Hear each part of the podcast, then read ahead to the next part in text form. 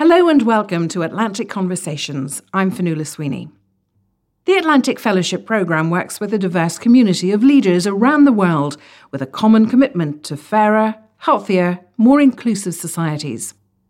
Through its seven programmes focused on equity and healthcare, socio-economic equity, and racial equity, the Atlantic Fellowships offer those leaders an opportunity to gain new perspectives and new colleagues while strengthening their confidence in their work for change. In each podcast, I'll be speaking to an Atlantic Fellow about their work and ambitions for a more just world. For this series, I travelled to Cape Town to meet up with some of the first Atlantic Fellows for Health Equity South Africa at Tekano. Today, I'm joined by Zimbongile Mtungwa, who works for a women's leadership and training programme focusing on girls and young women. Zimbongile comes from KwaZulu Natal. I asked her to tell me about that part of South Africa and how she became interested in women's health issues there. I come from KwaZulu Natal in South Africa, where KwaZulu Natal borders with Eastern Cape and Lesotho. So I'm closer to the Lesotho border. Why I'm interested in women's issues is because of my life experiences, but also because of what I've grown to see happening in other women that women are oppressed by patriarchy mainly, but also by cultural gender roles that are assigned to them it's not the only thing that identifies a woman. I always thought women can be better than that and they can have their own identity. Why is that the case that women are oppressed? in your part of the world? Well, we live in the jurisdiction of the traditional leaders. So that on its own put women and girls to be under men. As you are born, you are a girl of somebody who is expected to marry somebody to have a voice in the family and in the community. Because of that expectation, girls believe that it is a better status to be married. And also, the men in the village, they take advantage of that and end up forcing them into abduction and sometimes issues of rape what made me to be involved is issues of abduction that happened to me. And I thought, not anymore. It has to end with me. What happened to me, I was not even a girl at that time. I was early 20s and I was abducted two times for marriage. Luckily, I escaped because I had a grandmother who was very strong who supported me. But I knew that no other girl in my community have escaped. So that for me became a big question of what happens if a girl wants to escape this kind of abduction. Were you going to be taken to another place or was this within your own community? Within my own community, but still, it wasn't what I wanted. What really helped me with the first one was my grandmother because I didn't know I was going to be abducted. I was just walking to the river to fetch some water and then it happened. But then, fortunately, my grandmother came to say, whatever happens, she takes me, whether they pay dowry or what, but she will take me back home, which for me was new in the community for a grandmother to say that. So, were you kidnapped by one person or two people? It was a group of four young men. You cannot be kidnapped by one person because you can fight your own battle there. Two people, maybe it will be difficult, but usually kidnapping happens with more than four people. That is how it becomes successful. And horses are involved or cars, so you can be pushed into a car or pushed on top of the horse. And is it because someone has identified you as a potential bride? Yes, yes. And yes. might a dowry have been arranged or not? In this case, it was not arranged. It would have been someone who just thought you are a good wife material, you are strong, you can do all the duties of a wife. So your grandmother came upon the kidnapping or found out about it later? She found out about it later and she came the following day to this house and then she said, I'm taking her. She didn't want to negotiate. She just said, I'm taking her. And I think they were shocked. They were not expecting that because no woman has done that before. I was fine. Fortunately, I wasn't raped which is one thing I think played a big role in whether you can escape or not. Because once you are raped, you feel like a part of you has been taken. And also, virginity is such a big thing in rural areas if you go back and you are no longer a virgin, you know very well that you've got no place because in the categories of who you are in the community, there's no place, if I may say, for people who are not virgins. So it's difficult to go back. Does that prevent people from trying to escape? In many cases, yes. That's why today I don't promote virginity testing it's okay if a girl wants to be a virgin, but she mustn't be made to parade that in the community because it makes her to be in danger of being abducted. Is virginity testing still something oh, very oh, yeah. current? Oh, yeah. Has yeah. it changed since the time you were kidnapped? No, it hasn't changed, except for a few programs like the work that I do. We work with girls and we say to be a virgin is your right and it's your choice but not anybody's. So if you decide it's good for you, it's because you have consciously decided to do it like that, but you shall not parade that in front of other people. How much opposition or support do you get for the stance you take? After I've been abducted, it took me more than eight years to start my activism against abduction. That was in 1997. I wanted to get into activism about that because I felt that it wasn't changing. I was the first girl to really escape abduction in my village. I thought, if I can, it's not that I'm different, but other girls would like to escape. So let me create an environment so that they can be able to escape. What kind of environment have you created and how has it helped girls escape?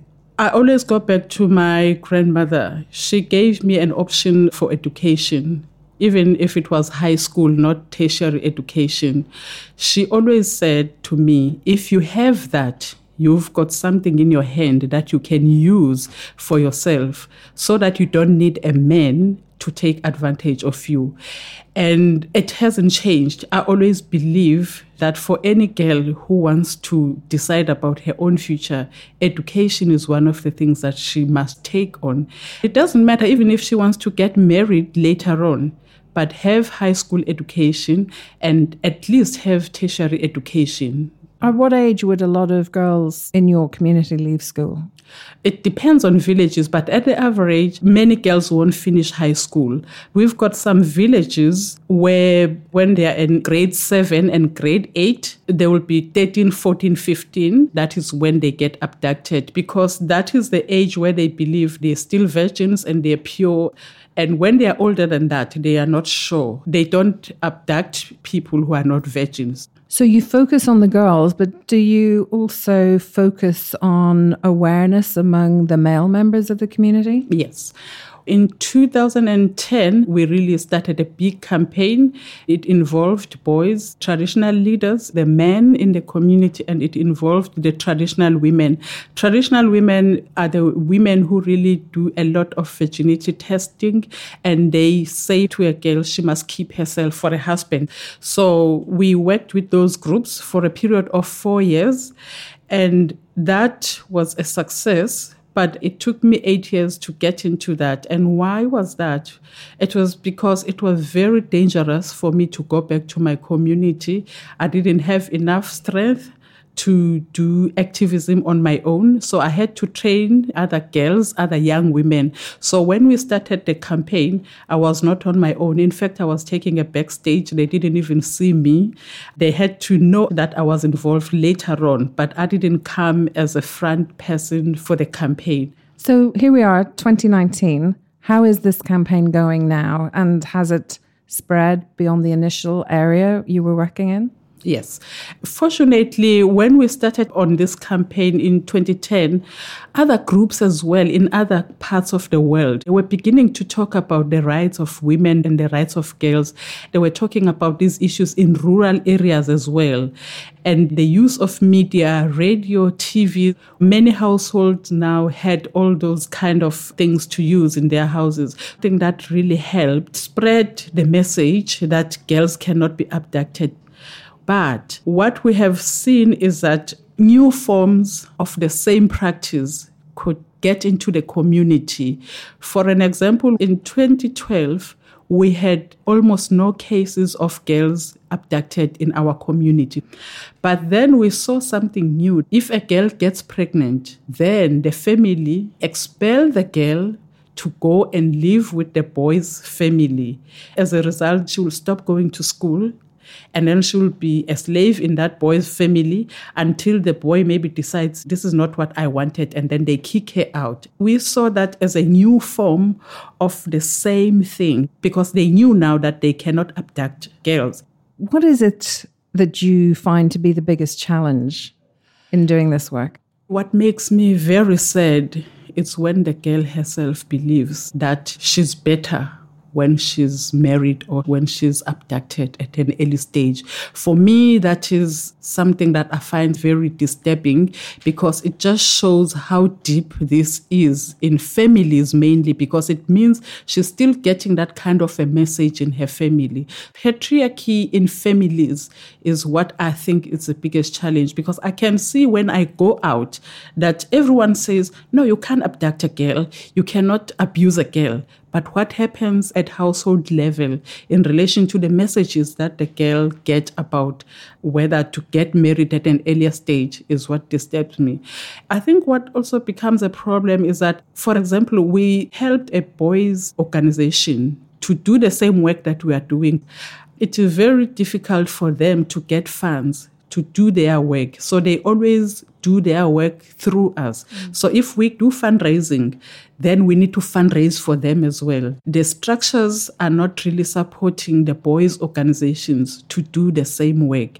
And for me, that is difficult because I have experiences of boys who suffered through the same practices. For an example, there's one boy who was scandalized by seeing this girl being abducted. He ran away. And then the other older boys, they caught him and then they said, You must see it so that you can do it when you are older. The husband to be then raped this girl so that he can tame her. This boy was so scared. Then he was told, this is the way it should happen. So you must pull the leg as well so that you help with the raping of this girl. We assume that boys are not affected. And as a result of that, when they start their organizations to try and be better men or try to have new identity in their communities, they are not supported. Instead, they are labeled gay, all those kind of things. For me, that is the difficulty at the moment. So there's always a new challenge. What has being part of this fellowship contributed to your understanding or your ability to keep changing these practices? One thing that it has brought to me is to consciously link the issues of gender to health. For an example, on the way to fetch water is how the girl gets abducted. Also, that's how she gets raped and then that is how HIV becomes one of the things that she acquires in the process. I link those issues consciously now. And so for me, fetching water became a bigger issue that is linked to health, that is linked to rights. So now every time when I see a girl going to fetch some water, I know what could happen to her.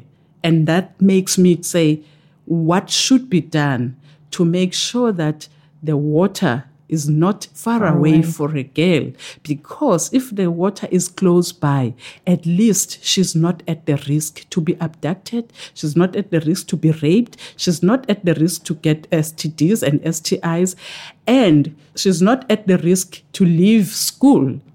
Thank you very much indeed for spending time with us today. You're welcome. That was Zimbongile Mtungwa, Atlantic Fellow for Health Equity South Africa at Tekano. For more information, you can visit www.atlanticfellows.org. I'm Fionnuala Sweeney, and you've been listening to the Atlantic Conversations podcast.